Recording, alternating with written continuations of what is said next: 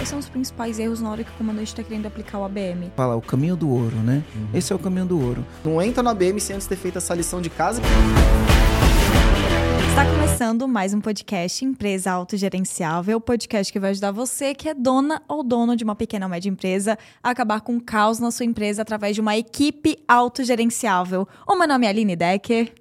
Eu sou o Guilherme Esboarim. E eu sou Marcelo Germano. Maravilha, estamos hoje aqui. Eu tô retornando depois de vários episódios, né, Marcelo? É verdade, Aline, tava com saudade já de você eu aqui no, no, no, podcast. Esses microfones novos aqui, eu nem sabia é... como se usava essa, essa, tecnologia toda. Estamos evoluindo. Estamos evoluindo. E não é só um microfone, né? Você vê mesa de corte, tem uma série de coisas ali rolando, que tá ficando show de bola. Fui fazer uma gravação antes com o Garu e ele assim, ah, peraí que eu tenho que dar play aqui, eu tenho que dar play aqui, eu tenho que dar play aqui. Ele, assim, ó, sistema tecnológico todo, assim. É. E vamos falar então de evoluções também aqui. Só que não Isso. evoluções no sentido de tecnológicas e tal. Que a gente vai falar sobre evolução de venda, marketing como um todo. E a gente trouxe aqui um especialista para falar sobre esse, sobre esse assunto, que a gente vai falar sobre marketing B2B mesmo.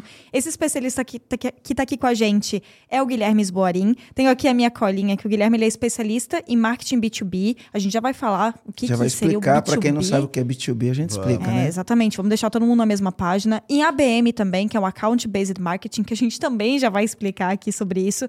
E ele é sócio da Conversa Tech, que é uma agência de marketing B2B. E vou passar a palavra aqui para o Marcelo, para o Marcelo apresentar o nosso convidado. Legal, show de bola, Aline. Guilherme, seja bem-vindo. E o que acontece é o seguinte, eu vejo, né, que a gente tem que produzir conteúdo aqui que gera valor, conteúdo prático. E eu vejo que muitos, mas muitos empresários né, eles têm uma esbarram numa dificuldade na hora de vendas, tanto do ponto de vista do marketing quanto do ponto de vista de, de vendas. E vendas é um, um ambiente muito grande, né? Tem vários tipos de vendas, Sim. tem vários jeitos de se vender, né? E tudo vai depender de uma série de coisas. E uma das coisas que acontece, que a gente falou, né, que é o B2B, é uma empresa que vende para outra empresa. Chama business to business. Quando a tua empresa tem como cliente final outra empresa, então tua empresa é uma empresa B2B. Quando você vende para o consumidor final, você é B2C, Business to Customer. Né? E existem aí outras derivações que eu não vou entrar no detalhe agora, mas o grande ponto é como que eu faço para ser eficiente para vender para outras empresas, pequenas, médias ou grandes. Como que eu jogo um jogo? Uh, eu gosto de falar aqui quando entra um colaborador no EAG, né? Eu gosto de falar que a gente pode jogar dois tipos de jogo, né? O jogo da várzea e a gente pode jogar um campeonato tipo um campeonato mundial, né? Para jogar o jogo da várzea, se você tiver só uma cervejinha e um churrasco depois do jogo, tá tudo certo. Você chega lá, escolhe o time na hora, faz um, um dois em um, separa o time e você vai jogar e depois você se diverte. Só que para você jogar um jogo de campeonato mundial, não é desse jeito. O jogo do campeonato mundial existe, exige preparo, exige treino, exige uma série de coisas para você poder jogar em alto nível, né? E aí, eu fazendo minhas pesquisas, enfim, para trazer um conteúdo relevante aqui para o nosso podcast, eu encontrei o Conversa Tech, e eu li muito texto lá no blog deles, achei incrível. Ouvi o podcast dele, eles têm um, um, um, um, podcast que chama Conversa B2B. Ouvi o podcast dele e aí eu fui descobrir né, no LinkedIn que o, o, o founder mora em Floripa. Aí, né? Ficou mais já, fácil, é, né? Ficou, ficou mais fácil, ficou mais fácil. Morando em Floripa, marquei almoço, né? Porque é assim, ó, gente, fazer podcast tem uma coisa legal.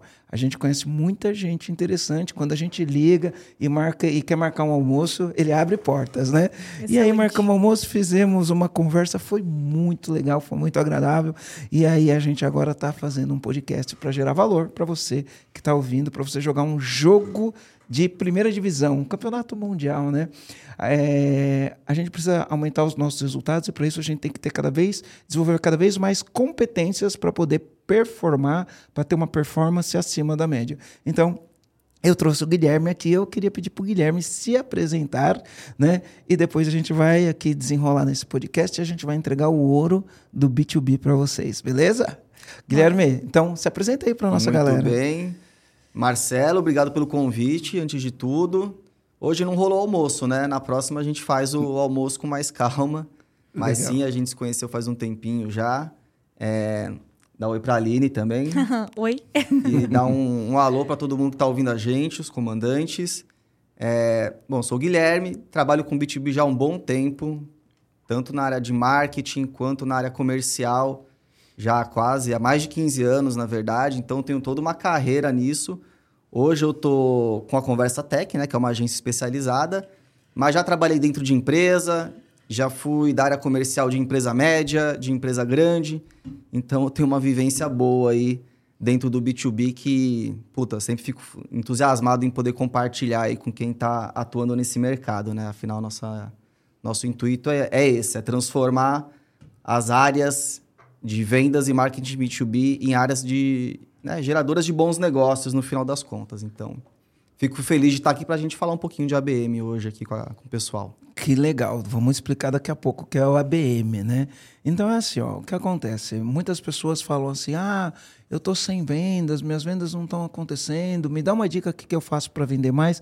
Então, se a tua empresa é B2B, você vende para outras empresas, a gente vai falar sobre esse tema agora, né? O que que você faz para vender? Principalmente, né, uma das coisas que eu quero entender é como eu faço para vender para grandes empresas e para vender para a diretoria, para não ficar sendo barrado no departamento de compras. Para mim essa é a a, a, a, o grande né, cereja do bolo. Como que eu faço para dentro de uma venda? E aí a gente tem cases de clientes nossos que aplicaram o, o ABM e eu tenho uma empresa que eu montei não por causa de um ABM que eu fiz, mas por causa de um, de, um, de, uma conversa que eu tive com um amigo meu, já vou explicar isso aqui para frente, né?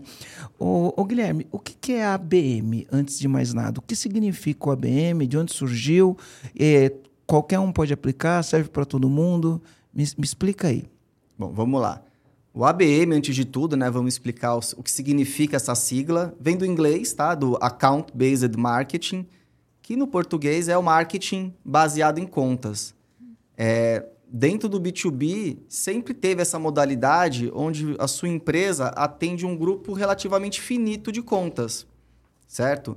Geralmente são aquelas empresas que atendem grandes corporações, que a gente fala que são empresas que são, atuam de maneira carteirizada, né? Que tem uma carteira de cliente ali já colocada, ou um perfil de cliente muito específico que você quer trabalhar, né? Não, não um B2B massificado, onde ah, qualquer empresa, de qualquer porte, de qualquer segmento, para mim está funcionando. Não, o, o, ABM, ele mira isso, esse, esse marketing baseado em grupo finito e específico de, de contas, de clientes, né?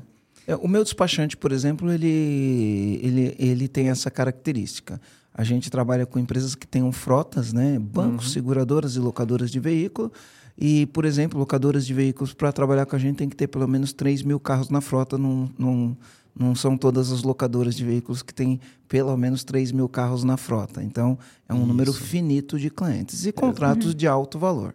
Exato. Que é outro ponto importante do ABM, que é essa questão do valor médio de venda ser alto, né? Aí, assim, pessoal, dentro da tua realidade, obviamente que, a depender do teu segmento, um valor alto é um contrato de um milhão. Você pode ter um valor alto que é 10 mil, tá? Aí, assim, fica muito caso a caso, né? Com, conforme o modelo de negócio de, de cada comandante que está aqui com a gente ouvindo. Mas sim, é importante você ter essa, esse grupo que você vai trabalhar na BM ser um grupo de contas que te dão um, um, um valor médio de compra bom. Porque, de fato, é uma iniciativa que também vai demandar investimento de tempo, de dinheiro, esforço de quem está envolvido nisso. Então, tem que ser, de fato, uma iniciativa que recompense. Né? E aí, obviamente, que o valor da, da venda ele tem que trazer esse valor para a empresa. No, no ABM a gente não faz nada massificado, né? Você tem que olhar para cada cliente, entender a necessidade desse cliente, né? Para poder fazer um, uma aproximação. Porque, por exemplo, né? Uh, eu tive bastante resultado a partir do momento que eu consegui fechar o primeiro cliente. Uhum. Porque a gente, meu, camelava para fechar. Eu tô falando isso na Luma, quando eu comecei lá atrás. A gente camelou, camelou, camelou, camelou. Fechamos o primeiro cliente, que era um grande cliente. Uhum. Na época, era líder do setor do que a gente trabalhava. Quando eu fechei esse cliente, ele virou cartão de visita para os outros. Né? E alguns clientes que a gente fechou, a gente fechou por conta do networking que a gente tinha, que apresentou alguém que trabalha na empresa, que apresentou alguém que não sei o quê, e pum, e pelo networking a gente conseguiu falar com a pessoa certa e conseguiu fazer isso, né? Mas nem sempre a gente acessa as pessoas, às vezes a gente não tem esse networking, esse primeiro contato. Como que funciona? Qual que são os fundamentos, né, independentes do networking para eu vender para grandes empresas? Isso. Uma coisa que eu sempre costumo falar, que é, um, que é uma dor dos empresários e das empresárias que estão no mercado, é ter clareza de qual empresa, que perfil de cliente você deveria realmente focar o teu esforço se for para fazer um, um, programa direcionado que é que nem o ABM. Então, vou fazer uma pergunta para você, comandante. Se você for escolher 50 contas ou 10 contas, o exercício é livre aqui, para abordar, você vai ter clareza de qual conta é essa? Qual é o critério para você escolher essa conta? E aí conta no, no sentido dessa empresa, né? Esse, esse uhum. cliente, é, esse prospect, é, né? Exato. A gente, é, a gente tem que definir o que a gente chama de ICP. Pessoal, ó, não, se, não, não, não, não, se preocupa com as siglas, né? Uhum. É. O que, que é o ICP? Ideal Customer Profile. Perfeito. Que, traduzindo para o uhum. português, é perfil do cliente ideal. Então, uhum. Ele tá, o, o, o, Guilherme, quando fala para a gente, ele fala assim: qual que é o cliente ideal? Você define o perfil do cliente ideal.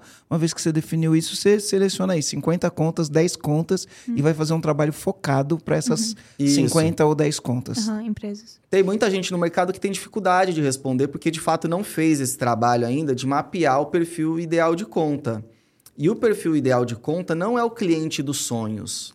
É diferente, é o cliente que tem mais a ver, que tem as características para o teu negócio, para o teu produto. Eu, por exemplo, achei assim, nossa, adoraria lá na Conversa Tech vender para o Itaú.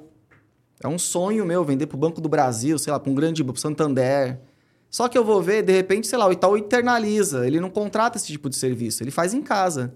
Então tá bom, um cliente eu gostaria de ter, mas ele não tem fit, que a gente fala, né? Ele não tem, ele não combina com o tipo de serviço uhum. ou com o produto que eu vendo.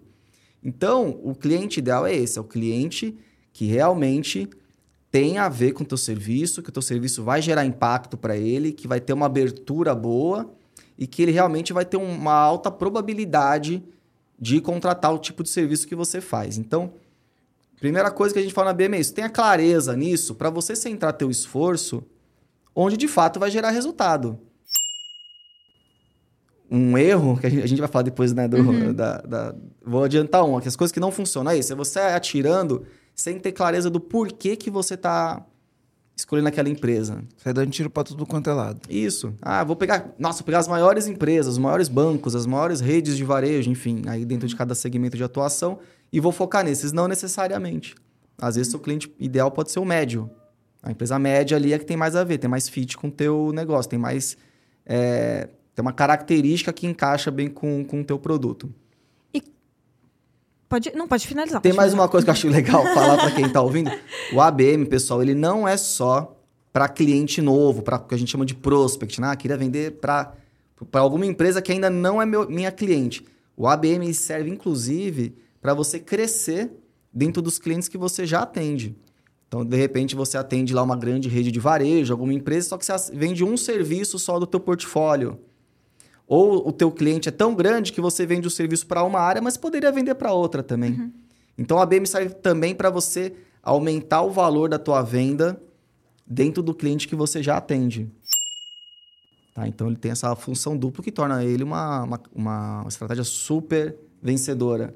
Porque você consegue rentabilizar melhor a carteira que você já tem. Do que um. É mais fácil vender para quem já é cliente. Pode parecer até um clichê, né? Mas, Mas é mais fácil vender para quem é cliente do que vender para quem não é cliente. É né? sempre bom, bom, lembrar. E a depender do, do porte da empresa que você atende, aí falando com o pessoal que atende empresa realmente grande Cara, tem empresa que tem mundos, cada área é um mundo, é um universo diferente. Então você atende às vezes uma área e outra área dentro da empresa nem sabe que teu serviço ou produto existe, muito menos que você está lá dentro da empresa já.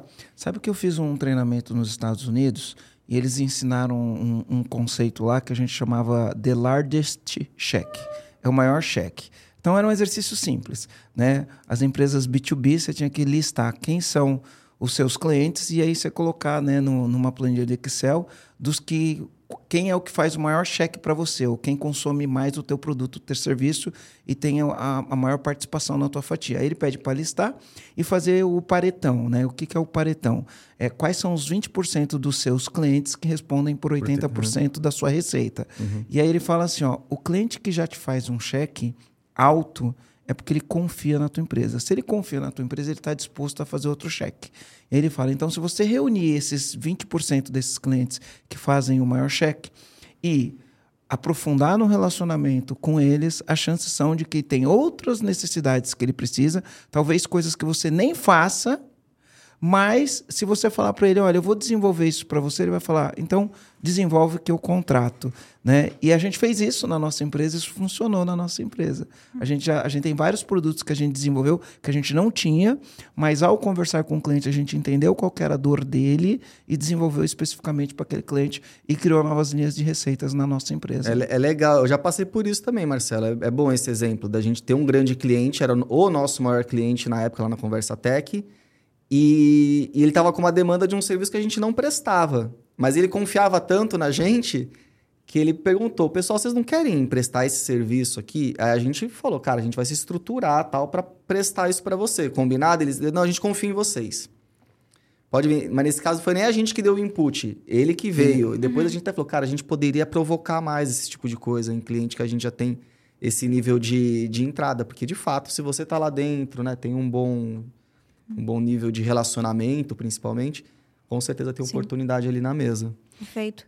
E até perguntando, ainda falando sobre essa questão do, do perfil do cliente ideal, porque assim, hoje a gente falou que esse é um dos maiores erros do ABM, mas não, não ter clareza do seu, do seu cliente é um erro do marketing, é um erro de vendas, é um erro da empresa. A empresa que não tem clareza ela, do seu cliente, ela não, ela não tem como prosperar, porque ela não tem clareza disso, né? E eu queria entender hoje de que maneira você acredita que hoje você utiliza tanto com seus clientes, enfim, quanto para a tua própria empresa, para você encontrar esse perfil de cliente ideal? Qual que é o caminho para definir isso? Legal.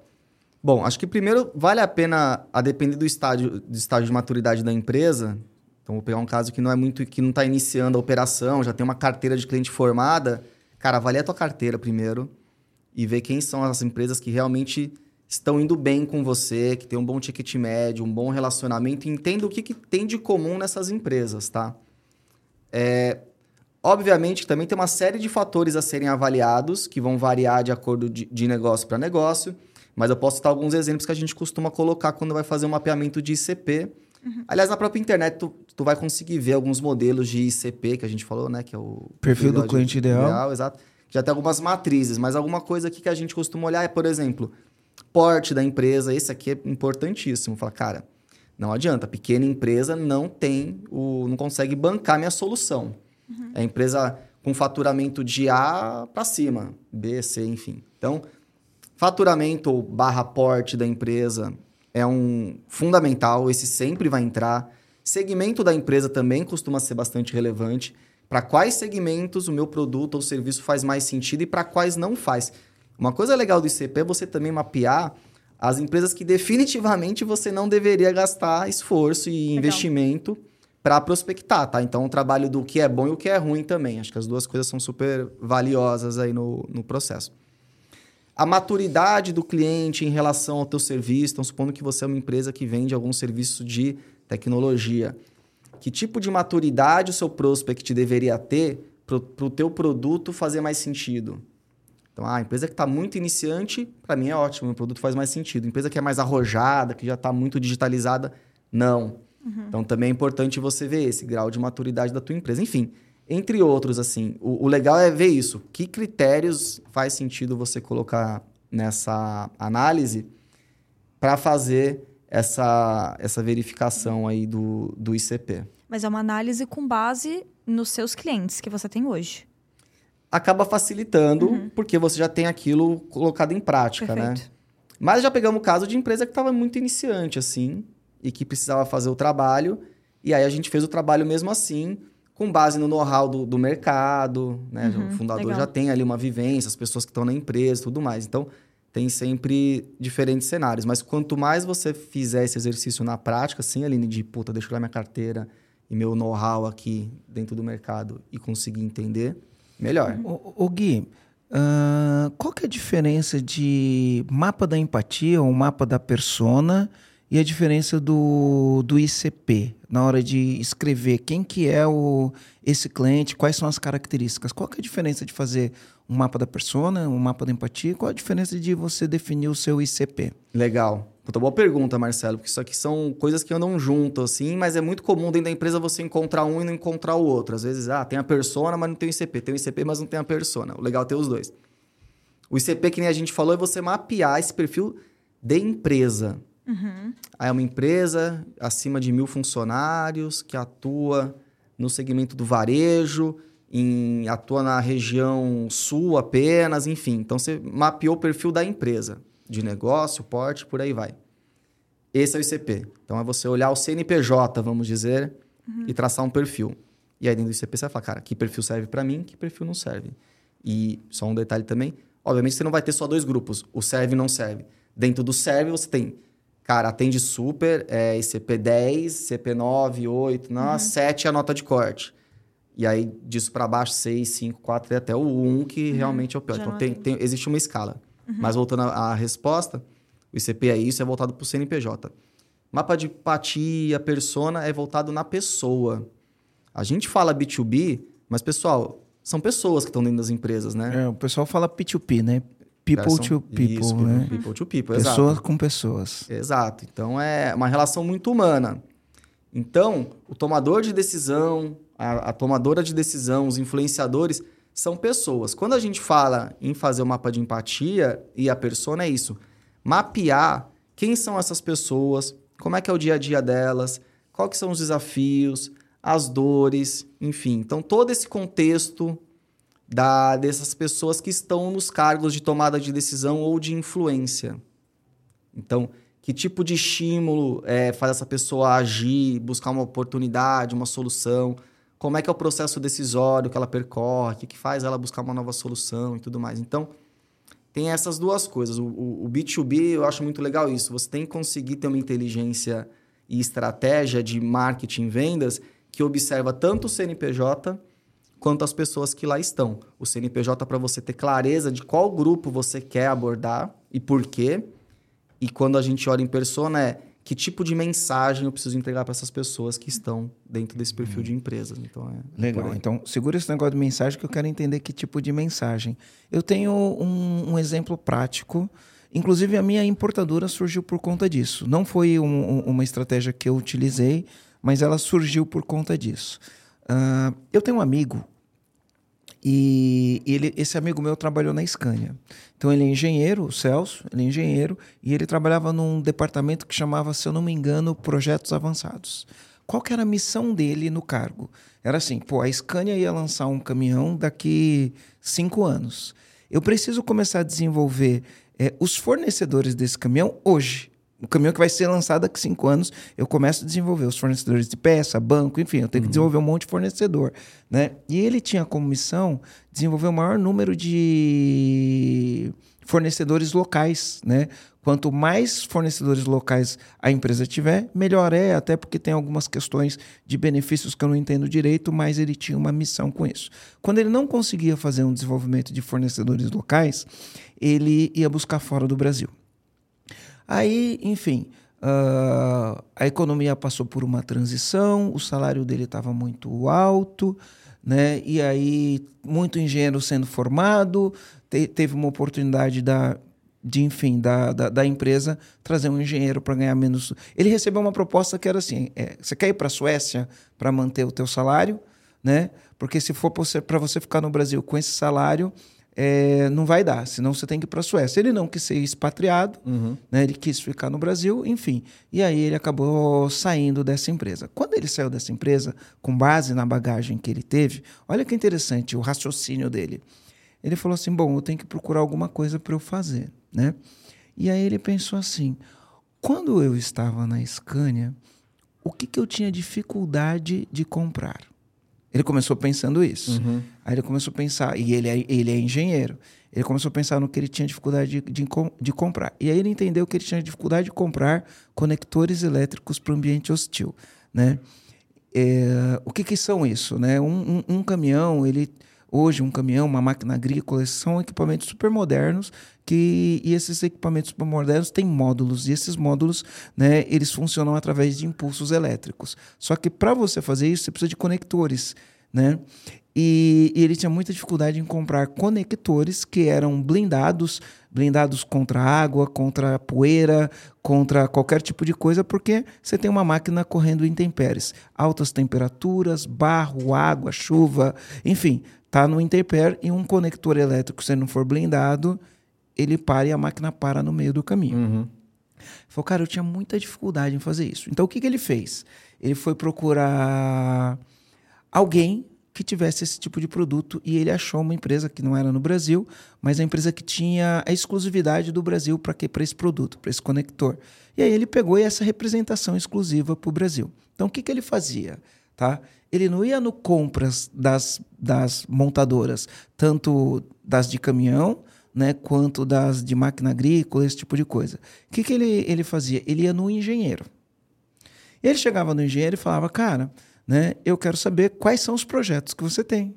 Aí ele entendia quais eram os projetos que aquele engenheiro tinha para o futuro e falava: então vou te, te ajudar a desenvolver essa área aqui do teu projeto. E aí ele entrava com o cara e desenvolvia o projeto, fazia testes, trazia amostra, um testava aquele conector. Uhum. E aí o engenheiro gostava do produto, é um produto de extrema qualidade, eu vendo muito dele, desse produto hoje. Testava aquele produto, o que, que o engenheiro fazia? Colocava no projeto. Quando o engenheiro coloca aquilo no projeto, né? Isso sai da mão do engenheiro e vai para compras, porque o engenheiro ele faz o projeto, mas ele não compra. Mas ele coloca no projeto. E aí ia para compras. E aí o que acontecia? Quando ia para compras, o compras ia olhar e falar: bom, preciso comprar esse conector. Quem vende? Ah, no Brasil, isso tem uma exclusividade da empresa tal. E aí, quando ele vai para compras, ele não fica negociando desconto. Por quê? Porque o comprador não tem poder para tirar esse conector do projeto. Só quem pode tirar isso do projeto é o engenheiro. Mas o engenheiro está defendendo o lado dele. Ele sabe que aquilo é bom, ele sabe que se ele colocar alguma coisa que não funciona lá, estoura na conta dele, ele vai falar: não, tem que ser esse conector. E aí ele, ele começou a fazer isso. E aí, por que, que surgiu a minha importadora? Porque ele falou, Marcelo, é assim, ó, eu vendo para montadora, mas o problema é o aftermarketing. Deixa eu explicar o que é aftermarketing para quem não conhece, é mercado de reposição. Uhum. Ele falou assim: eu só vendo grandes contas e eu não tenho mercado de reposição. E muitas vezes o mercado de reposição ele é necessário, né? Enfim, pra, porque você cria todo um ecossistema. Às vezes quem vai usar o conector não é nem a fábrica, é um chicoteiro. Chicoteiro é quem faz o chicote do, do caminhão, do carro, enfim, das máquinas agrícolas, né? E aí esse cara não tem de onde comprar e esse cara não tem, não tem. Para gente importar, a gente tem que ter um negócio chamado radar, né? Esse cara não tem radar, ele não sabe importar, ele não fala inglês. E aí tinha que ter alguém que atendesse ele no Brasil. E ele falou: esse é a minha, minha maior dificuldade hoje. Falei, cara, então eu vou ser o cara que vai fornecer para esses caras. Né? Aí eu montei uma empresa, uma importadora, comecei a importar isso daí para vender para esse tipo de, de cliente. Então, uma empresa surgiu disso. Mas olha que legal a estratégia dele. Ele não foi no compras vendendo compras. Ele foi no engenheiro colocar o produto dele no projeto. Uma vez que entrou no projeto, o compras né, não boicota ele, o compras não tem tanto poder de barganha com ele, no sentido de eu pago isso, eu pago aquilo. E aí ele, enfim, criou um negócio muito legal. Depois essa empresa que ele representava no Brasil foi vendida, né? Enfim, mas eu, ele, ele saiu desse negócio porque a empresa foi vendida, mas eu continuo no jogo vendendo no aftermarket. Puta, essa história que tu contou, Marcelo, de ter clareza também de, cara, como é que é o processo decisório, quem são as pessoas envolvidas num, num processo de compras aqui, cara, é fundamental no marketing como um todo, né? No B2B principalmente e no, na ABM é super importante. Eu, eu tenho um caso legal também para compartilhar aqui, que é um cliente que a gente, inclusive, está lançando agora o, o, programa de, de ABM deles, que eles vendem um produto de tecnologia, certo? Que, a princípio, ele faz uma espécie de auditoria para ver se a empresa não está exposta a cyberataque. Uhum. Né? Ataque, ataque cibernético. Hoje é uma dor, assim, principalmente de empresas maiores, assim, das menores também. Segurança da informação. Segurança da informação é, é super crítico tal. Essa empresa ela faz um serviço de auditoria justamente para garantir que as áreas de tecnologia estão fazendo um bom, um bom serviço de prevenção a esses ataques. Beleza, para quem que a gente vai oferecer isso? Para as áreas de tecnologia das empresas, certo? Elas que são as mais interessadas. Só que mapeando o processo decisório, a gente entendeu que, na verdade, a área de tecnologia não gosta de ser abordada por esse serviço, porque, em tese, esse serviço expõe a área de Uhum. tecnologia. Uhum. Fala, olha aqui, ó, como vocês estão deixando falhas na nossa segurança. E a pessoa de tecnologia costuma ser reativa a esse tipo de serviço. A gente falou, caraca, quem que então a gente vai buscar para vender essa solução se, se a área de tecnologia ela pode me rejeitar, dado que isso expõe ela dentro da empresa? A gente foi entender, para encurtar a história, que a área financeira era o melhor lugar para gerar essa demanda dentro da empresa. Porque o, o ataque cibernético ele gera um prejuízo absurdo para as empresas. Né? A empresa pede valor de mercado e tudo mais. Então, a área financeira, os decisores da área financeira, eles eram bastante abertos a esse tipo de problema e situação. E, e, cara da área financeira, ele quer mitigar riscos, né? É, Se ele Por sabe ele- natureza. Ele é. corre um risco. E ainda mais com esse negócio de Bitcoin, né? Porque se fosse Pix na conta, você, o bandido, você já sabe quem é, né? Isso, é. Então, se o cara pedir um resgate, ou ele vai pedir mala de dinheiro, ou Pix, ele não vai pedir Pix na conta nunca, porque vai estar entregando quem é. Mas no Bitcoin, mandou para uma carteira Já era. uma, carte... uma wallet, né, que eles falam, né, uma carteira eletrônica, a carteira não tem nome, já era, ninguém sabe como que é, ninguém acessa a conta, né, enfim. E aí a gente vê acontecendo, a gente até gravou um podcast para falar sobre, Ah, sobre NFT, né? ataque. É, é, NFT faz parte do negócio do blockchain, mas os caras, enfim, né, você tem as bit, as não é Bitcoin, é Bitcoins, né? Você tem as Isso, isso. Bitcoins e as criptomoedas, na verdade, que chamam. criptomoedas, sim. Bitcoin é Isso. uma moeda, né? É, o Ethereum é outra. Verdade. E aí, pronto, pagou já era, não, ident- você nunca mais vai saber quem foi que fez o ataque. Isso. E isso assombra essa galera do, do financeiro, no caso. Então, no nosso caso, a gente entendeu que era legal ir na área financeira. Mas, ao mesmo tempo, não era legal pegar a área de tecnologia desprevenida. Então, o que a gente fez? A gente fez uma abordagem do- dentro de um grupo restrito de contas dupla. A gente foi falar com as pessoas de tecnologia que a gente tinha mapeado quem eram as pessoas que a gente deveria conversar. E a gente também foi na área financeira. Então, o que aconteceu? Para a área de tecnologia, a gente falou, a gente tem essa solução, tudo mais, os benefícios que ela vai gerar. A gente tem um estudo internacional super bacana, que aí começa a entrar naquele negócio de mensagem. Qual que é o futuro disso aqui? É você entregar valor na abordagem, né? O ABM tem muito disso, não é você fazer uma abordagem massificada. A abordagem que você faz é hiper customizada. Então foi o caso, a gente falou com essas pessoas, eu sei que você trabalha em tal empresa, é um segmento que é muito visado por cyberataque e tudo mais. A gente fez um estudo específico e tal. E na área do financeiro, a gente foi, ó, isso aqui é um serviço, é, existe hoje um alto nível de risco, as áreas financeiras têm sofrido muito com isso tal. Por que, que você não leva esse estudo para a tua área de tecnologia, conversa um pouco com eles? A gente fomentou dentro da empresa essas duas áreas se falarem. Porque a partir do momento que a área financeira gera demanda para a área de tecnologia e eles vão juntos resolver um problema, a coisa flui. Se a gente fosse só na área de tecnologia, provavelmente o projeto ia ser engavetado. Se fosse só no compras, poderia ser engavetado também. Também, mesma coisa. Que Compras, depois a gente entendeu a importância de trazer compras para o processo. Para eles verem que a gente também tinha um modelo de venda, de compliance, que para compras era muito importante. Você vê que ó, o mesmo serviço, ele tinha apelos diferentes para cada, desse- cada área. Aham. Eu não ia vender do mesmo jeito. Para compras, eu falo a respeito de compliance, uma série de coisas. Para financeiro, mitigação de risco financeiro e tal. Para TI, evitar cyberataque, tecnologias de ponta tal. Então, assim, você tem que ter, primeiro, esse belo Entender desse quem são os mapeamento. influenciadores do processo. né? Exato, e entender como que tu vai abordar cada um. Não é a mesma abordagem. Isso pode variar de acordo de área para área. No meu caso aqui, eu tô falando de diferentes áreas. Mas tem também diferentes níveis hierárquicos, né? E Indo até para um ambiente um pouco mais prático, quando você fala, tipo, dessa comunicação que vocês descobriram que tinha que ser com o financeiro e tal, que seria melhor. O que, que é essa comunicação? É um conteúdo? É uma ligação? O que, que é, de fato, esse pacotinho aí, vamos chamar assim? Legal. Cara, essa é a parte fundamental e é onde costuma dar mais trabalho do ABM, se você quer saber, assim. É o que, que eu vou falar para essa pessoa. De novo, a ABM, gente, é super customizado, tá? ABM é customizado. Se você está fazendo a ABM para mil empresas diferentes e mandando a mensagem para todo mundo, não é a ABM, é uma abordagem massificada, o que tudo bem, não tem nenhum problema. E mas funciona, saiba, muitas vezes funciona, super é. bem e tal, por isso que é legal saber. O ABM não, ele exige uma mensagem bastante customizada. Então, o primeiro passo é você ter lá entendido quem são as contas que você vai abordar. Segundo passo, como é que é o processo decisório do meu serviço junto a essas empresas? Pode ter variação, sempre vai ter, mas vai ter sempre mais ou menos um modus operandi ali, né?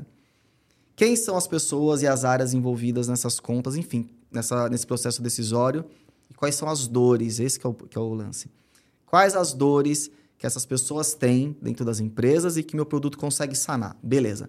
A partir disso, você já consegue entender que tipo de mensagem você tem que falar com essas pessoas. Que aí passa pelo que você falou, Sim. Aline. Qual que vai ser o formato? Cara, aí vale usar da criatividade, tá? O Marcelo deu um exemplo que ele recebeu uma peça né, no, no escritório. Recebi. É um modelo, tu pode mandar um convite para um evento. Vou, a gente já exemplos do que a gente já fez para ficar mais fácil. A gente já promoveu o workshop. Falar: "Oi, Marcelo, tudo bem? Sei que você está aí na empresa X, né, e tá na EAG na, na cadeira de comandante, tal. Sei que uma dor para você, por exemplo, sei lá, contratação de equipe, a gente aqui tem uma solução de recrutamento e seleção de pessoas, tal, não sei o que, a gente vai fazer um workshop que vai falar sobre o futuro do trabalho, junto a esse segmento de educação e tudo mais. Tudo muito nichado e específico para essa pessoa. Eu não vou chamar o Marcelo para um, um evento que, cara, não dialogue diretamente com o teu dia a dia. É sua dor, teu segmento e, sabe, tendências, coisas do tipo. É o modelo. Você pode também trazer uma mensagem. Olá, tudo bem? Ó, tenho aqui um conteúdo. É sempre pensar assim: essa minha abordagem está gerando valor para a pessoa que está recebendo ela? Ou é só uma abordagem comercial? A abordagem comercial ela vai existir. Só que ela vai existir a partir do momento que você já entregou valor para essa pessoa. Uma coisa curiosa, curiosa que eu acho legal comentar aqui é esse contexto do ABM também. Hoje em dia as pessoas, até como pessoa física, elas têm tido cada vez mais experiências customizadas. Quando você acessa o teu Spotify, o teu Netflix, é tudo muito customizado para você. As séries que você gosta, a playlist de músicas, tudo muito customizado. E as pessoas estão hoje querendo ter cada vez mais esse tipo de experiência, inclusive no ambiente empresarial. E o mesmo vale para o B2B. Então, assim, tem muito impacto você conseguir entregar esse tipo de experiência para a pessoa que você está abordando dentro desse universo de B2B. O ABM é justamente isso. Então, o ABM ele ganha muita força a partir disso. Dessa. De criar essa conexão, de criar uma experiência. Isso, de... Dessa demanda das pessoas, de cara, não me vem vender assim, sem saber o que eu faço, não me vem com abordagem ampla, que não dialoga com a minha dor, não enche meu saco. Basicamente é isso. Uhum. Fala comigo. Eu tenho dor, eu tenho dificuldade, eu quero ajuda, assim. Fala comigo, me fala o que, que você tem a oferecer, assim. Me dá algum conteúdo legal, me convida para uma experiência boa. Então é isso. No final, a mensagem é muito isso, calcada muito em customização, em dor, em oferecer experiência. A gente também já, por exemplo, pegamos um estudo internacional super cascudo, enorme, mas que tinham todas as tendências do segmento que os clientes atuavam. Pegamos esse estudo, simplificamos, deixamos ele na língua brasileira, né? localizamos o que, que isso quer dizer para o Brasil e mandamos um primeiro recorte desse estudo. O segundo foi, cara, a gente tem o nosso. A primeira abordagem. Marcelo, Aline, tá aqui. A gente fez um estudo super legal, dá uma olhada, acho que vai te ajudar no dia a dia tudo mais. Mandamos uma mensagem. A segunda abordagem já foi. A gente tem uma equipe de especialista aqui que fez um workshop específico sobre isso, dando mais detalhe e mais. A gente se oferece para ir aí na sua empresa passar esse workshop para sua equipe também, que eu sei que eles devem ter esse, esse mesmo tipo de necessidades. Contudo, vai ser muito rico para eles.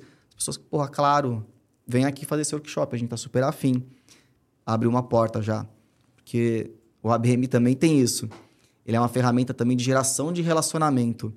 Essas contas, essas vendas para grandes contas, né, com ticket médio alto e tudo mais, valor médio alto, elas não acontecem do dia para a noite, né? Elas exigem um trabalho. relacionamento. Relacionamento é a palavra. Então, assim, ah, o que, que a gente pode esperar do ABM? Ele, ele não é uma ferramenta que vai te trazer venda do dia para a noite. Pode até acontecer. Geralmente você abordou uma empresa que estava no, no momento de decisão, precisando de alguém, e você, cara, deu a sorte de estar no lugar certo na hora certa. Isso acontece. Mas, via de regra, a BM é uma ferramenta que vai te gerar relacionamento com as pessoas. Por isso que a gente fala, a BM não é uma estratégia de curto prazo, é uma coisa que você tem que ir mantendo para se relacionar, se aproximar dessas pessoas. E no momento que for ter alguma tomada de decisão, certamente sua empresa vai ser lembrada. Mas, de novo, a partir de uma abordagem construtiva que entregue valor. E qual que é a necessidade de equipe Se o comandante que está ouvindo aqui, ele quiser implantar uma estrutura de ABM internamente, qual é a necessidade de equipe que ele precisa ter? São quantas pessoas? Que cargos que são? É, é muito caro? São pessoas muito caras? É fácil de achar esses profissionais? Uhum. Como é que funciona? Ó, vou tentar responder da maneira mais prática, porque tem vários sis e dependes aqui, mas vou tentar Sim. fugir disso. Primeiro. No Pareto, né? Vamos no 80-20. É, vou no 80-20, é. boa. Duas áreas que são fundamentais nessa história. A área de marketing e vendas. O ABM é o estado da arte da sincronia entre marketing e vendas, tá? Então você vai ter que ter essas duas áreas atuando muito juntas. Temos de estrutura de pessoas. É importante ter uma pessoa de vendas que vai ter uma dedicação importante a essa iniciativa. A gente já viu alguns casos que a pessoa é ela pega a demanda que vem de formulário, do famoso inbound, né? De, ah, queria entender né, essa questão mais receptiva. E pega para cuidar também do ABM, de fazer as ativações, de fazer as abordagens. Geralmente São duas é... coisas diferentes. É, né? a pessoa perde o foco, assim, não, não consegue conciliar. Eu, eu, não acho nem que é o lance de perder o foco. Eu, eu, eu acho que o, o ser humano tem, tende a colocar o esforço dele naquilo que dá mais resultado no curto prazo. Uhum. Tá? Não estou afirmando isso aqui que todo mundo é assim. Mas, pô, se o cara consegue vender no inbound com facilidade, ele, e, e, e, o outbound é um negócio que demora, né? Ou fazer o ABM, ou fazer a prospecção, né? O, as ligações para quem não te conhece, as abordagens. Se esse é um negócio que demora, eu vou tender a colocar o meu esforço naquilo que me dá resultado com menor esforço. Né? E o ABM ele exige um esforço, não é para quem quer ter pouco esforço, é para quem quer ter um esforço porque quer vender para grandes empresas, quer atingir grandes contas, enfim. Né? Isso, e demanda consistência. A gente já teve caso de, de alguns clientes que a coisa não funcionou bem no começo por causa disso. A pessoa de vendas fala, cara, não, mas eu tô com demanda aqui que eu tô recebendo, uma venda que é só eu fazer a proposta, tal. O vendedor falou depois pra gente, assim, né? Meio em off. Então aconteceu isso. Então a gente fala, cara, tenta ter uma pessoa específica que está realmente de olho nessas contas, que conhece bem essas contas, que está transitando. Pode ser uma pessoa mais sênior de vendas, caso você tenha uma equipe mais enxuta e fala, cara, beleza, você vai fazer as abordagens, vai cuidar de todo o processo. Ou para quem tem uma equipe mais estruturada, que tem aquela galera que faz só os agendamentos de oportunidade, que faz a primeira abordagem, também pode ser, tá? Então, assim, mas o importante é ter um, uma pessoa que esteja dedicada ao programa, é, hum. é mais recomendado. E, e, assim, outra, outro ponto. Falando em perfil de pessoa, alguém que tenha já familiaridade com o digital, tá? Porque Perfeito. acontece. No ABM, e, e, esse é um skill que a, que a galera de vendas, pessoal que tá ouvindo aqui, tem que cada vez mais desenvolver, tá? A galera de vendas tem que começar a ter mais vivência e, e prática e metodologia de abordagem via canais digitais, tá? Assim, a pessoa que ainda é muito, ah, mas só faz no telefone, é uma característica que cedo ou tarde vai começar a fazer a, a derrubar a tua performance de vendas. Por que, que eu estou falando isso? Porque no ABM é muito comum a gente usar vários canais para conseguir fazer contato com as pessoas. Então, por exemplo, se é uma empresa que eu já atendo, é bem provável que eu vá ter o contato das pessoas ou que eu vou conseguir ter o contato dessas pessoas com maior facilidade.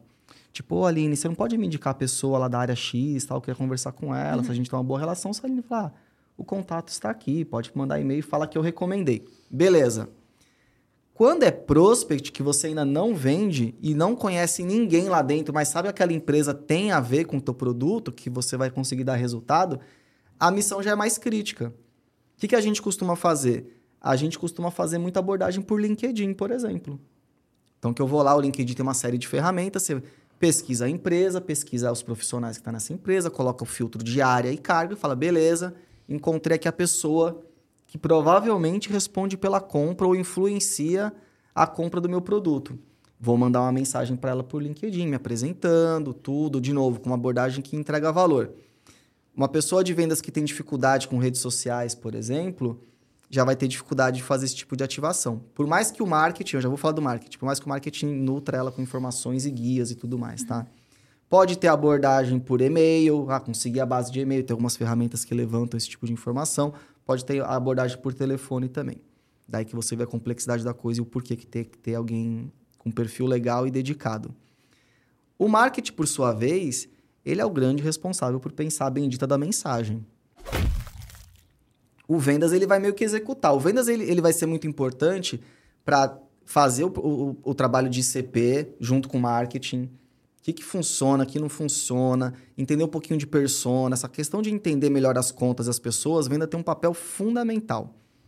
Com isso em mãos, marketing tem que ir para casa, digerir e falar, cara, as mensagens que a gente vai entregar são essas, nesse formato. Vamos convidar para um workshop, que nem eu dei de exemplo. Uhum. Vamos convidar para um evento presencial. Vamos mandar essa peça aqui. E são coisas seletas, né? Esses workshops, eventos, eles Tudo têm seleto. que ser mais premium, menor, assim, sim, tá. Tem uhum. grupo restrito. Quanto mais Legal. restrito, melhor, assim. Uhum. Que não fala também, ah, convida todo mundo aí, perde o apelo, né? Então, sim. o marketing que tem que desenvolver tudo isso e junto com vendas falar, tá bom, tem aqui as mensagens, as ações que a gente vai fazer, tá tudo desenhado. Precisa fazer chegar agora uhum. nessas pessoas, que aí entra o vendas, né? Fala, tá bom, faz uhum. por é, LinkedIn, não, esse grupo a gente vai fazer por e-mail, não, isso aqui é por ligação tal. Então... Quando a gente pensa no, na estrutura necessária de marketing, aí pode variar muito. Você pode ter uma agência te apoiando. Primeiro, pode ter uma agência te apoiando ou você pode fazer internamente. Essa é a primeira decisão que tu vai uhum. ter. Vantagem de ter agência te apoiando é que você, principalmente para quem está começando, já traz um know-how, né? A curva de aprendizado é mais rápida. É mais rápida. Se contratar a agência certa e se fizer né, o follow-up da agência. Né? Isso, Porque um bom processo. Tem muita gente que contrata uma agência, não faz follow-up e depois põe a culpa na agência. Né? Exatamente. Né? Eu sempre falo, meu, vai contratar uma agência, é um trabalho de quatro mãos. Não é uma delargação. Contratei, delarguei e espero a mágica acontecer.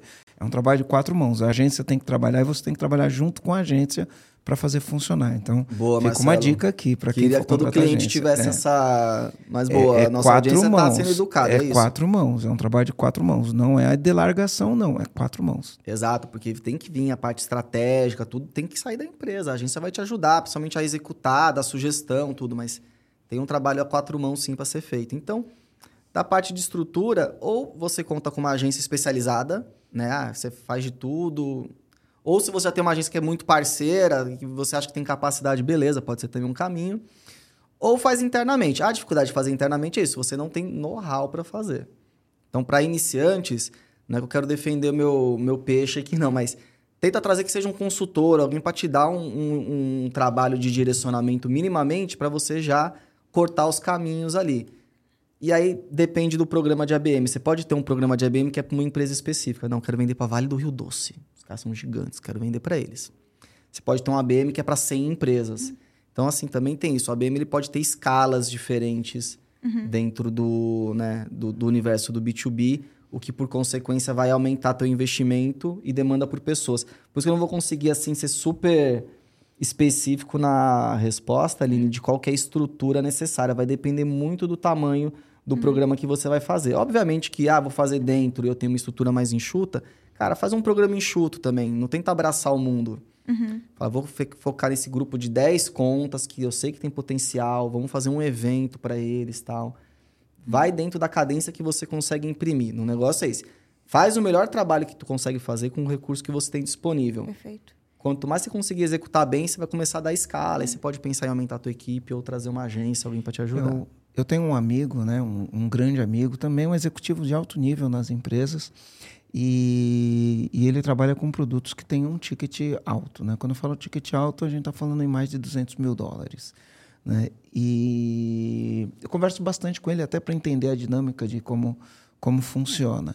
E ele, ele, ele me trouxe alguns aprendizados interessantes dentro daquilo que ele usa. Primeira coisa, né? além do, do produto dele ser um produto de ticket alto, ele só atende contas que faturam acima de um bilhão. Se fatura abaixo de um bilhão, um bilhão é bi. dinheiro. Bi, bi, bi, bi, bi. Se fatura abaixo de um bilhão, não está na carteira dele. Está uhum. Tá em outra carteira. Uhum. Né? É outra, outro vendedor que atende. Então, está segmentado o público dele. Então, ele tem um, um, um, um portfólio muito pequeno de empresas, porque não, não são tantas as. Tem bastante empresa que fatura um bilhão, mas você já diminui demais o, o, o portfólio. Então, ele, ele, ele tem isso daí. Aí o que, que, que ele faz, né? Dentro deste portfólio, ele fala assim, Marcelo, ele também tem esse negócio que é cruzado. Então, eu tenho alguém dentro da empresa que atende já essa empresa, e esse alguém dentro da empresa que é de outro segmento dentro da empresa, eu vou fazer um, um, uma, uma, parceria com ele para poder entrar com novas soluções, ou eu vou ser aquele caçador, né? Vou, vou buscar esse cliente. E aí ele adota algumas estratégias, né? E ele fala assim que a estratégia dele é de five, five touches. É touches ou touches? Touches. Touches, five touches. Cinco, Cinco contatos, contatos. cinco toques, né? Com, com o cliente. Então, o que, que ele faz? Antes de mais nada, ele estuda o cliente. Né? Via de regra, ele vai, vai procurar esse cliente no LinkedIn, vai entender quem são os pares desse cara no LinkedIn, vai entender o que ele gosta, vai entender o que ele gosta e vai entender qual é a área dele. Né? Então, ele estuda a empresa, o que, que a empresa faz, os desafios, lê o balanço da empresa para entender quais são os desafios que a empresa está fazendo, tá, tá passando. Aí ele estuda quem são os influenciadores, né?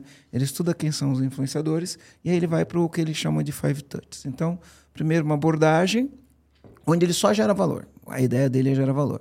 Então ele fala, cara, ó, tem um artigo interessante aqui que eu acho que vai ajudar você. Então estou compartilhando com você. Meu nome é tal, eu trabalho para tal empresa e eu acho que você vai gostar muito desse conteúdo. Pum, manda, manda um conteúdo. Fez um primeiro touch no, no LinkedIn. Hoje, com a tecnologia, você consegue, enfim, eh, conseguir outros meios de contato com essa pessoa. Você, apesar da LGPD, né? E aí eu não vou entrar nessa seara do que é ou do que não é, mas você consegue os dados, o telefone, você consegue e-mail, E-mail, você consegue uma série de coisas. Então ele faz uma primeira abordagem. Depois ele faz uma segunda abordagem, né, que ele fala, ó, uma abordagem no, no LinkedIn, é um touch, eu estou gerando valor. Aí eu posso fazer uma abordagem por e-mail, né? E aí ele manda um e-mail e aí o e-mail tem um- um- uma estrutura, né? Aí eu chamo o cara para, vamos fazer uma conversa e aí eu marco uma ligação e aí eu faço uma ligação. Depois da ligação eu marco uma videoconferência, faço uma videoconferência. Depois da videoconferência eu marco um encontro presencial e eu vou visitar a empresa. Então, eu não sei exatamente quais são os cinco, os cinco Aham. touches dele, mas ele fala: eu tenho várias maneiras de acessar esse cliente. Eu uso todas. Então, o meu trabalho é identifiquei o alvo, identifiquei o alvo num prazo de X dias, eu não sei qual o prazo dele de X dias, eu tenho que ter cinco contatos com esse cara, todos os contatos gerando valor, né, todos os contatos gerando alta, alto valor para ele, educando ele, mostrando solução, e, e aí depois a gente encaminha para para poder fazer uma venda, né? Então ele sempre entende isso. Então isso é uma das coisas que ele faz, tá? Isso é uma das coisas que ele faz. E outra coisa que ele, que ele diz que ele faz, ele, ele entende assim, ó. Ele entende que por trás da, da, da, da estratégia da empresa existe uma pessoa que tem os problemas dela. Então, essa pessoa quer ser promovida, essa pessoa quer ganhar a remuneração variável dela no final do mês, essa pessoa tem alguns desafios. Ele fala: além de entender o produto da empresa, eu entendo qual, qual é a dor daquele cara. E ele fala: quando eu chego com o cara, ele fala: Ó, o negócio é o seguinte, eh, eu queria entender né, qual que é a tua parte, qual que é o teu pedaço na estratégia da empresa, o que, que você precisa entregar, e eu quero ajudar você a entregar o teu pedaço da melhor maneira possível, né? E aí ele, ele entende que mesmo vendendo para uma empresa, mesmo vendendo para uma área, ele entende que aquela pessoa tem os interesses pessoais dela que estão em jogo, né? Tem que defender a reputação, tem que apresentar resultado, tem uma série de coisas.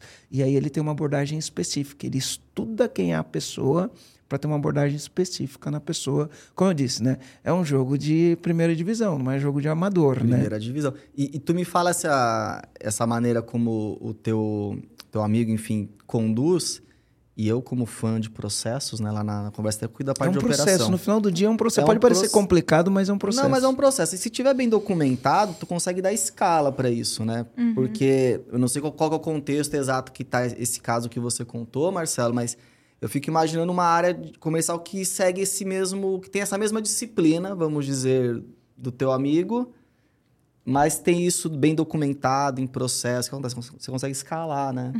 Por isso que é legal, o, o- o- voltando pro contexto da BM, no caso da BM, o, o- o legal de unir marketing e vendas é isso. Porque você consegue potencializar esse tipo de abordagem. Então, tudo bem, eu quero fazer uma, uma abordagem de valor, eu como vendas. Que abordagem eu vou fazer? O que eu mando para ele? Tem gente que é mais antenada de vendas, que tem mais iniciativa, mas tem gente que não, que é travada. Então, o legal é isso, é o marketing junto com vendas conseguir viabilizar, cara, esse nível de primeira divisão que a gente está conversando aqui desde o início. Uhum. Essa união vai conseguir, porque você vai ter do lado uma pessoa de vendas preparada e afim, comprometida. E do outro lado, o marketing, mano, nutrindo com informação, com valores, ideias, ações que vão fazer essa abordagem ficar, cara, super customizada e eficiente.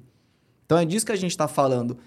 Esse, esse tipo de venda para empresas grandes, de alto valor médio de, de compra, tem que ser alto nível. Primeira, de novo, primeira divisão. Uhum. E passa por tudo isso. Ter essa galera trabalhando em conjunto. Marketing e vendas trabalhando em conjunto. Cara, tua empresa tá com um foguete amarrado nela. Vai, vai subir. Vai subir. E até falando agora que a gente abriu um pouquinho lá no início é, dos principais erros. Hoje, quais são os principais erros na hora que o comandante está querendo aplicar o ABM? Seja por agência, seja por time interno, seja, enfim Quais são esses principais erros que, que o empresário comete? Tem alguns, Aline. Um, um eu já citei, mas vou reforçar, é Sim. é de mirar na, na, conta dos sonhos, ou que eu ai, adoraria vender, às vezes até por ego. Uhum. Mas não é o teu ICP. Então, um erro que a gente ainda vê bastante. Ah, quero fazer ABM. Legal, que contas você quer? Ah, sei, umas contas boas aí, contas grandes. Quero Petrobras. Isso, que vem a Petrobras, é isso. Mas não, gente, tem que saber. Então isso é um erro, assim. Não entra no ABM sem antes ter feito essa lição de casa e. Como você bem falou ali, não é só para o ABM isso, é uhum. para né, a atuação da, da empresa como um todo. Então, Perfeito. esse é um tema. Fica o convite aqui das pessoas estudarem, verem a respeito, é importante. É, tem uma, uma questão também de setar expectativa. ABM não é uma ação de curto prazo, e o resultado grosso dela não vem no curto prazo. De novo, vai acontecer sim de você conseguir fazer alguma venda ou ter um bom lead, uma boa prospecção no curto prazo, mas é porque você pegou o timing da coisa ali. Tava na hora e no momento certo, e beleza, faz parte do, dos negócios. Mas isso não vai sustentar, você vai precisar ter, né? Recorrência, constância. Então, um erro também é esse. Ah, vou fazer uma, uma iniciativa aqui de três meses e ver o que, que dá. Gente, aqui é uma aposta mesmo. Então, bota energia, bota tempo, bota disposição, acredita, faz direitinho que vai dar resultado. Mas é isso. O, o, esse meu amigo, ele fala que é um trabalho, né? Ele fala, é um trabalho de repetição, né? Então, você tem estratégia, né? Ele fala o caminho do ouro, né? Uhum. Esse é o caminho do ouro. Se você fizer todo dia a tua estratégia, seguir o processo. Eu tenho que fazer tantas abordagens, eu tenho que fazer o, o, o, o durante um período de tempo, né, dentro do processo dele, os cinco contatos, né, os cinco toques uhum. com aquele cliente. Eu tenho que enviar alguma coisa que gera valor. Eu tenho que marcar uma videoconferência. Eu tenho que marcar uma visita presencial.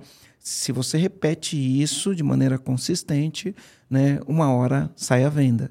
Né? Então, ele, ele é um trabalho de persistência, ele é um trabalho para quem está no jogo de longo prazo. Ele é Porque, normalmente, né, no caso desse meu amigo aí, não é uma venda que o cliente compra uma vez só. Né? Então, não é uma venda que ele vende por 200 mil dólares uma vez só. Ele vende aquilo e renova todo ano. Isso. Né? Então, ele tem recorrência naquela venda. Né? E então, ele é um jogo que você precisa estar tá preparado para jogar esse jogo. Mas deixa eu te perguntar um negócio aqui.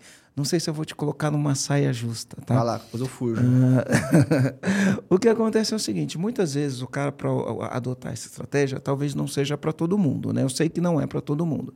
Mas muitas vezes o, o empresário que vai adotar essa estratégia, ele vai ter um investimento inicial que vai demorar para dar o retorno. Então, por exemplo, às vezes eu tenho que ter um perfil de um vendedor que tem um salário fixo alto, porque a venda desse cara demora para vir, ele tem fixo e comissão. A gente sabe que os vendedores top de linha, ele vai buscar o, resultado na remuneração variável, mas se é uma venda que ela demanda tempo para acontecer, ele precisa de um fixo compatível com as habilidades e com as qualidades dele. Você acha que isso inviabiliza eu implantar um ABM numa empresa pequena ou média que quer trabalhar para uma grande empresa? Porque uma vez eu vi essa, ah, o sofrimento de um cliente nosso, é um, é um cliente nosso que trabalhava com é, análise de dados. Não é análise de dados, é, não é BI exatamente o que ele fazia. Ah, eu não sei qual Você lembra do Tobias? O que, que o Tobias fazia pra gente? Ah, ele fazia, é, ele fazia o tráfego. Ah, tá, de coisa, consultoria de BI mesmo. Consultoria, consultoria de BI. Uhum. Então, essa empresa fazia esse tipo de, de trabalho para grandes empresas, né? E fazia uma consultoria de, de BI. Aí, qual que era o drama, né? Ele não tinha um departamento comercial ativo, ele era muito reativo às licitações que ele sofria, né? Porque eu sempre falo, você tem os sofredores de vendas e os causadores de vendas, né? O sofredor de venda, ele sofre a venda. O que, que é sofre a venda? Alguém procura ele e fala, olha, eu quero fazer uma licitação. E aí ele participa da licitação e, e, e sofre a venda. E você tem os causadores de venda, aquele uhum. que planta a venda, aquele que vai atrás da venda, né? Boa.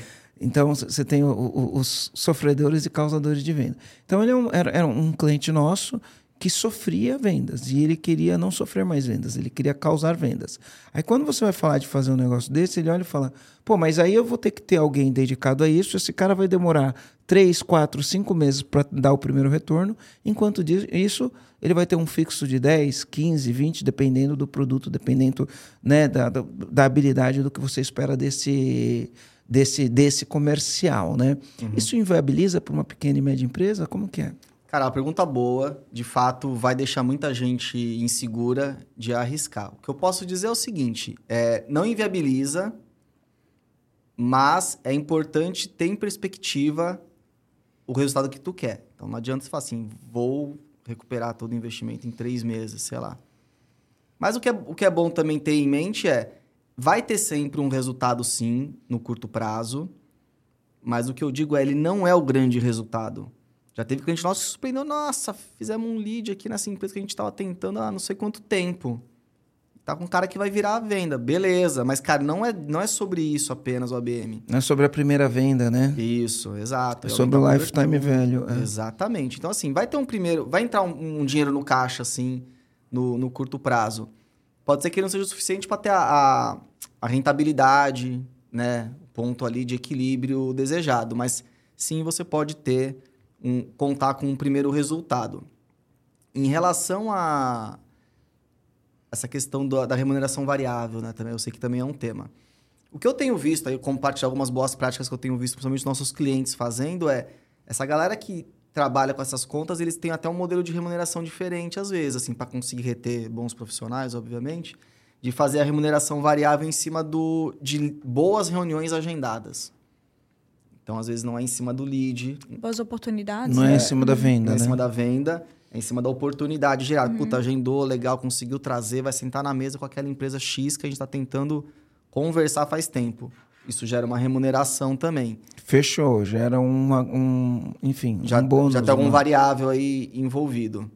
Então tem isso também. É sempre bom também fazer uma, uma carteira inteligente para essa galera que vai trabalhar. Então, assim, é, eventualmente é legal ter parte da carteira cliente que já está ativo, parte prospect, porque o ativo também tem uma tendência de conseguir tracionar mais hum, rápido. Então, isso é interessante. Pode ser um. Porque você traz um cara que vai jogar. Você não vai trazer o jogador de várzea, né? Você vai trazer o jogador da primeira divisão. Uhum. Você traz um jogador de primeira divisão e fala: olha, eu tenho esses clientes na base aqui, vamos explorar o máximo de oportunidade nesses clientes. Isso. E por outro lado, você tem um objetivo de desenvolver X novas contas, X novos clientes. Está aqui o nosso. Tá aqui a lista de o contas. nosso ICP, aqui está a lista pessoal, das contas. Isso. O marketing vai dar um apoio para você chegar nesse e trabalha a conta também. Isso para um início, porque né, no final que as empresas se estruturando melhor, tem a galera que é mais, né, vai no mercado, o famoso hunter, né, o caçador, e a galera que fica mais ali, né, cuidando das contas que estão na casa. O farmer, né? Que o farmer, a exato. gente usa muito essas palavras, né? É, para nossa audiência, a, a, a, gente tem todo o cuidado, né?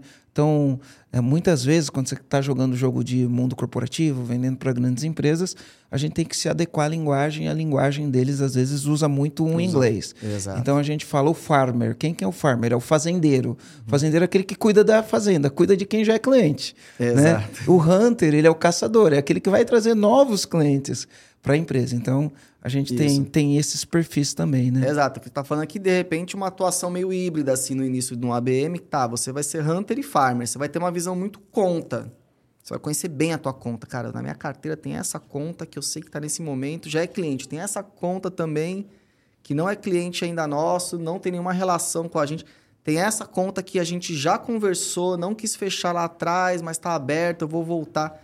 Cara, é isso, é cuidar ali de um pool super, né, de uma um volume ali, um grupo super seleto de contas. É uma maneira também de, de viabilizar. Mas sim, é uma dor, viu, Marcelo? Assim, pessoal menor, cara, como é que eu invisto nisso no início, tal? Como é que vai fazer, né? É um dinheiro que eu tenho que botar na frente tal. tem algumas maneiras de reduzir essa dor aí, conforme a gente falou aqui agora.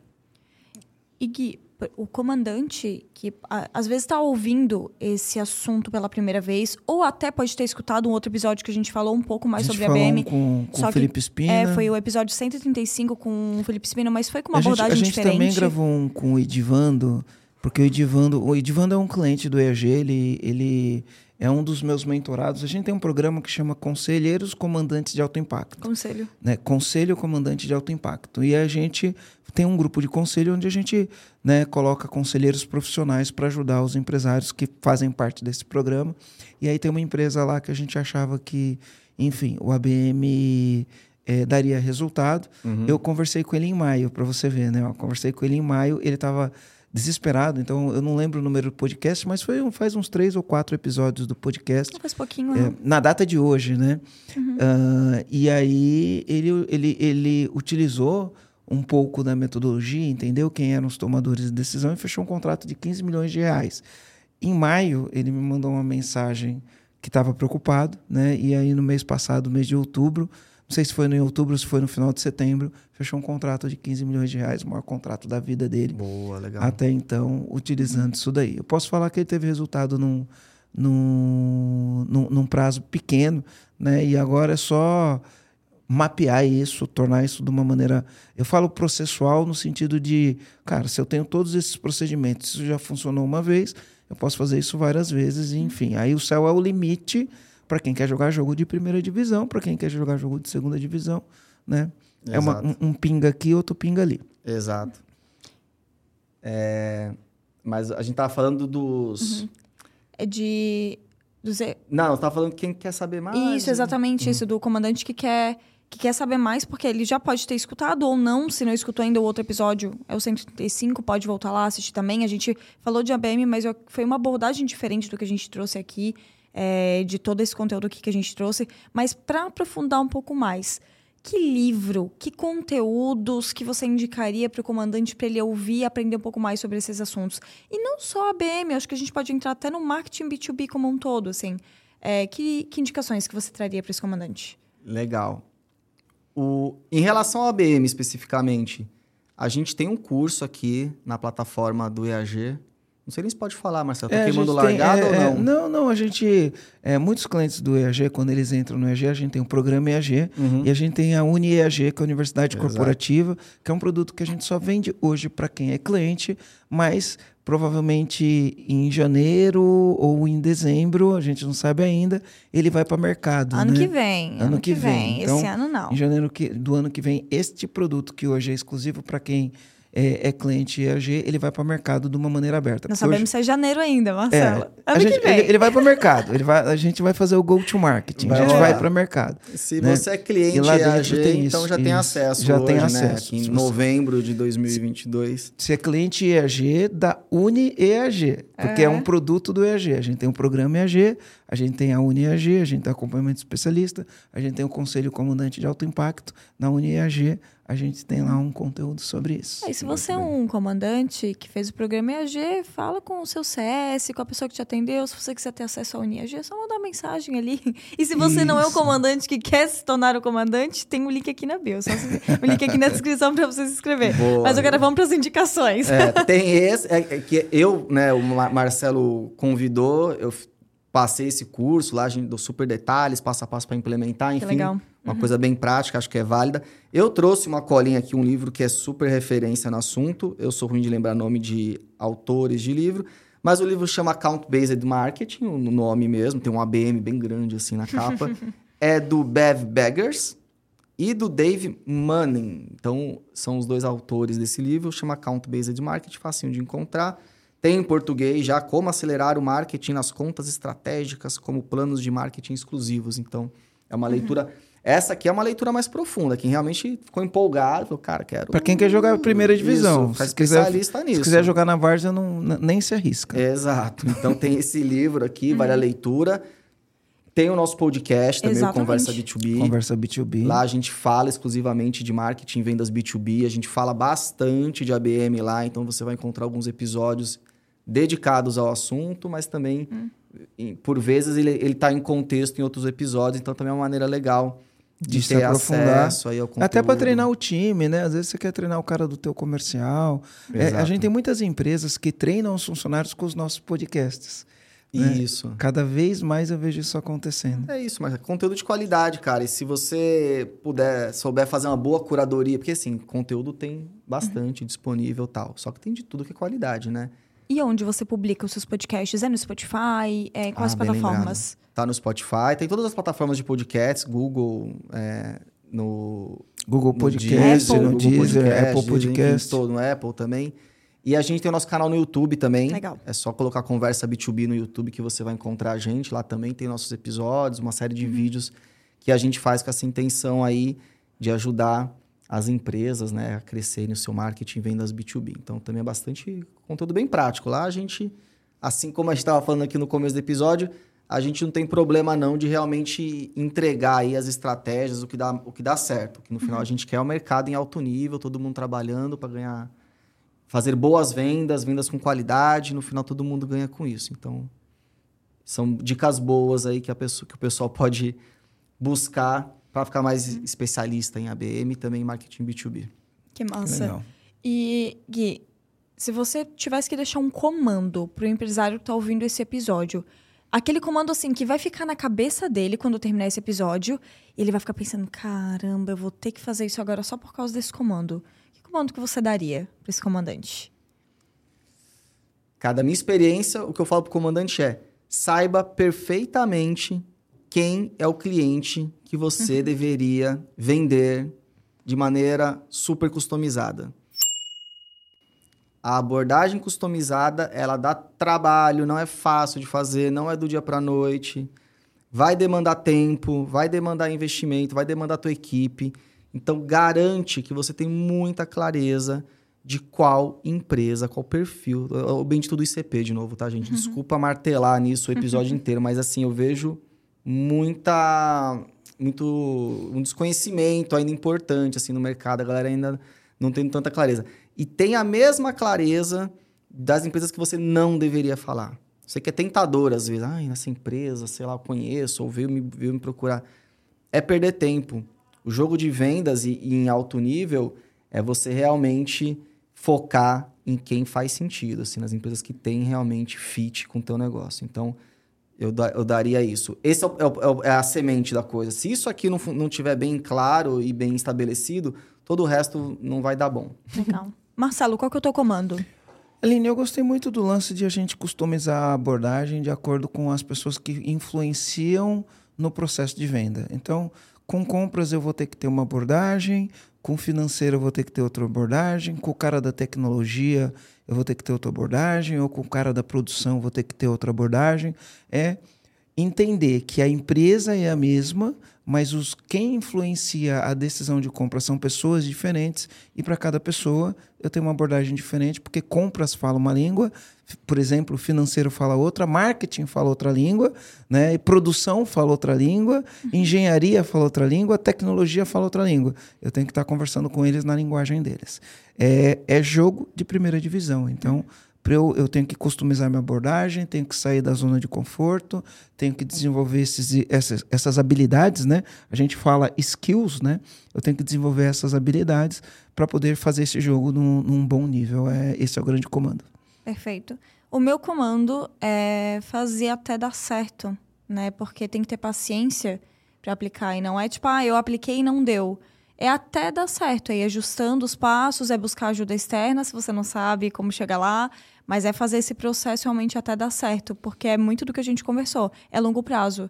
Só que é longo prazo que vale a pena. Funciona, gente. Assim, eu tô aqui, eu tenho, enfim, vários cases, empresa que era nova no mercado, lançamento de produto, empresa que já era tradicional, enfim. A coisa funciona. Mas é isso que você falou. Ah, pode ser que não acerte de primeira, e normal. Faz parte. O negócio é você ter persistência, mas também ter bastante clareza, uma estratégia clara, assim, e não realmente não desanimar, não. Pode ser que no início você não tenha o resultado desejado, mas mantém o foco que a coisa anda. E muitas vezes, para o cara que é pequeno, ele entende que, né, por mais que dê trabalho, né, porque dá trabalho, né, por mais que dê trabalho, às vezes, a- uma, uma tacada certeira que ele dá muda o jogo da empresa para sempre. Então, por exemplo, esse cliente nosso que deu uma tacada de 15 milhões, mudou o jogo dele para sempre. Uhum. Né? Mudou, porque é um trabalho de longo prazo. Né? É, ele vai vender para essa empresa várias vezes, não vai vender uma vez só. E aí ele vai desenvolver uma habilidade. Né? Primeiro que agora ele pode falar, eu trabalho para essa empresa. Né? E, e, ele vai desenvolver uma habilidade de fazer vendas para empresas do mesmo porte. Então, muda o jogo para sempre. Então, muitas vezes, às vezes o cara vai falar, ah, isso, eu sou pequeno demais para isso. Não, não é.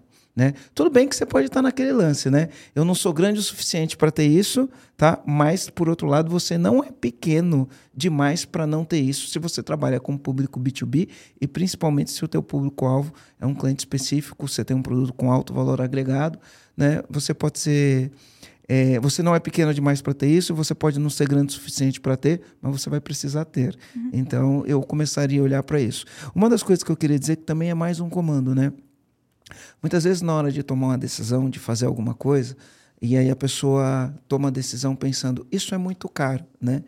E eu sempre oriento as pessoas para não pensar em termos de isso é caro ou é barato. Eu, eu oriento as pessoas para pensar da seguinte maneira: isso me leva mais próximo ou mais longe do meu objetivo?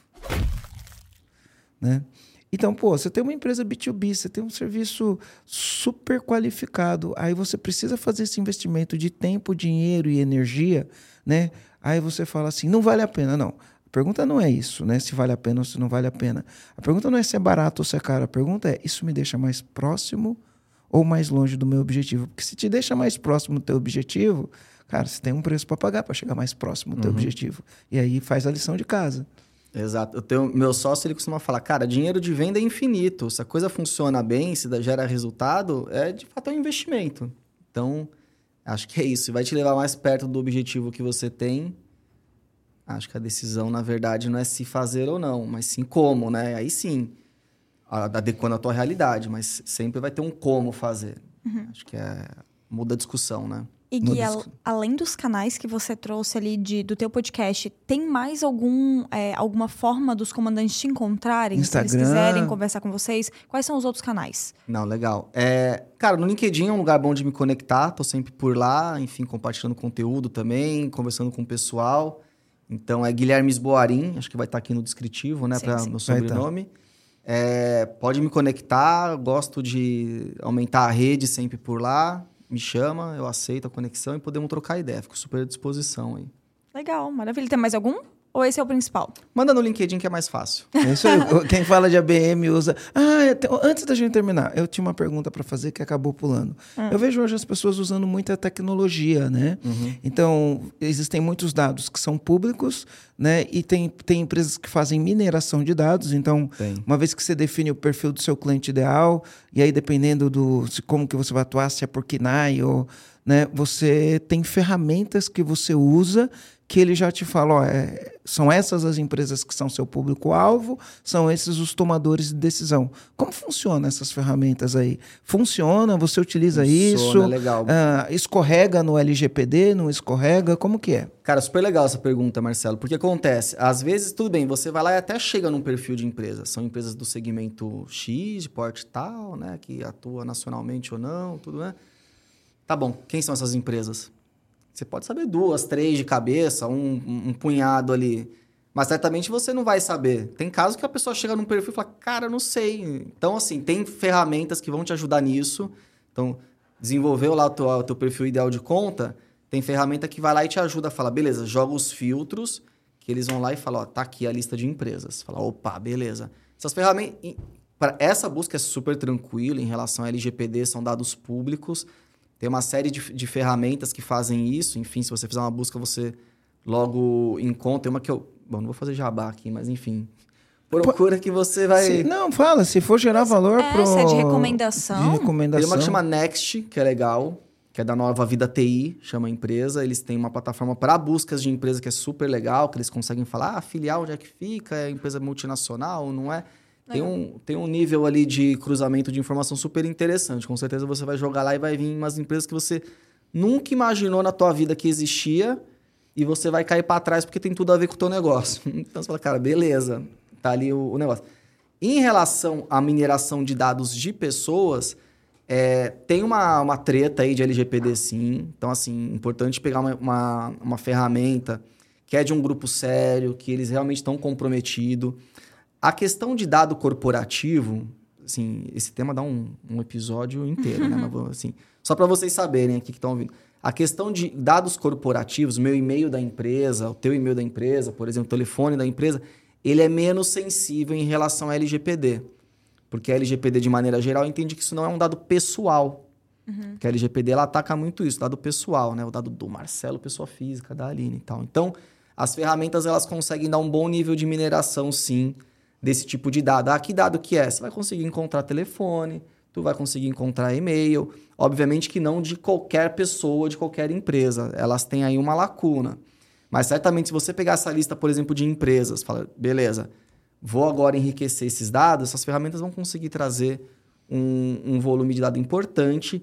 Não é 100% acurado, vamos dizer. Então, vai ter uma galera que não está mais na empresa, uhum. tem um pouco de dado velho às vezes. Às vezes, a pessoa que você queria ali, decisor, não está com dado ali, mas é um bom ponto de partida também. Então, acho que é uma ferramenta válida de fazer. A gente gosta muito de usar o LinkedIn. O LinkedIn, apesar dele não te dar o, o, o contato do e-mail e do telefone, mas, primeiro, é uma informação fidedigna, porque, cara, vamos lá, o pessoal que está no LinkedIn, a grande maioria, tem lá o cargo a empresa atual atualizado. Então, cara, puta, eu tenho certeza que a Aline está lá no IAG, tá, o cargo dela é esse aqui, beleza, tá lá. Porque a partir do momento que ela sair, ela vai logo contar que saiu de lá e vai colocar a nova posição que ela tá, seja né, uma, uma transferência de empresa ou uma mudança de cargo. É, o lance do LinkedIn é que nem todo mundo é, é heavy user, né? Usuário diário, fica vendo direto. Às vezes você vai mandar uma é. abordagem para alguém que essa pessoa só usa o LinkedIn para procurar meu caso. trabalho. Eu não, não ou... é nem para procurar o trabalho, mas assim, raramente eu entro no LinkedIn. Isso, ou, ou não tem o, né? hábito tal. Então tudo bem. Mas tem um, um, volume importante de gente que sim, você vai conseguir conectar via LinkedIn. Aí um desafio interessante é, tá bom, agora preciso tirar essa relação do LinkedIn, preciso transpor isso, ir pro pessoal, pegar os dados da empresa, enriquecer minha base e tal. Então, tem essa questão. Mas sim, a tecnologia ela é presente no ABM e é facilitadora, como em boa parte do, dos negócios, aí opções existem no mercado. Ela, a, a, tecnologia em curto caminho, o processo otimiza o resultado, né? Exato. Então, um bom processo colocado vai otimizar o resultado que você pode ter né, quando optar por adotar o ABM na sua hum, empresa. Perfeito. Então é isso, né, Aline? Então é isso, comandante. Só para você que curtiu esse episódio e pegou algum comando diferente desse que a gente comenta trouxe. Comenta aí qual comando, né? Exatamente, comenta aqui, deixa o seu comentário e compartilha esse episódio, tanto com a tua equipe, quanto com outros empresários que você sabe que vai fazer sentido esse episódio aqui. Então, você e outra coisa aqui que a gente vem falando em vários episódios, mas aplique. Não escuta e fique mais inteligente aplique, pega, anota, vai atrás das referências aqui, vai atrás do podcast também, do Gui, para você entender um pouco mais. É, vai buscar ajuda se você entende que precisa de ajuda. Aprofunda, aprofunda. Mas, assim, não deixe esse podcast se tornar só mais um episódio para você. Escute esse episódio para de fato gerar resultado na tua empresa, porque esse é o nosso objetivo aqui. E depois vem aqui e conta pra gente o que aconteceu. Exatamente. É isso, né? É Porque isso, então. A gente planta a semente, né? Aí a, a, a, o, aquele empresário que é mais, aquele comandante que é mais sagaz, ele pega isso aqui, dá uma aprofundada, aplica na empresa, tem resultado Perfeito. e depois vem falar pra gente que Conta teve pra resultado. gente. Isso, Eu adoro história de sucesso. E se não é. deu certo, vem falar também pra gente é, ajudar. Tá isso que a gente ajuda, né? isso, não tem problema Exatamente. Não. Então é isso. Legal. Obrigada, é isso tá? Por ter aceitado o nosso convite, Gui. Valeu, Guilherme. Valeu, pessoal. Obrigado um aí. Valeu. Fui.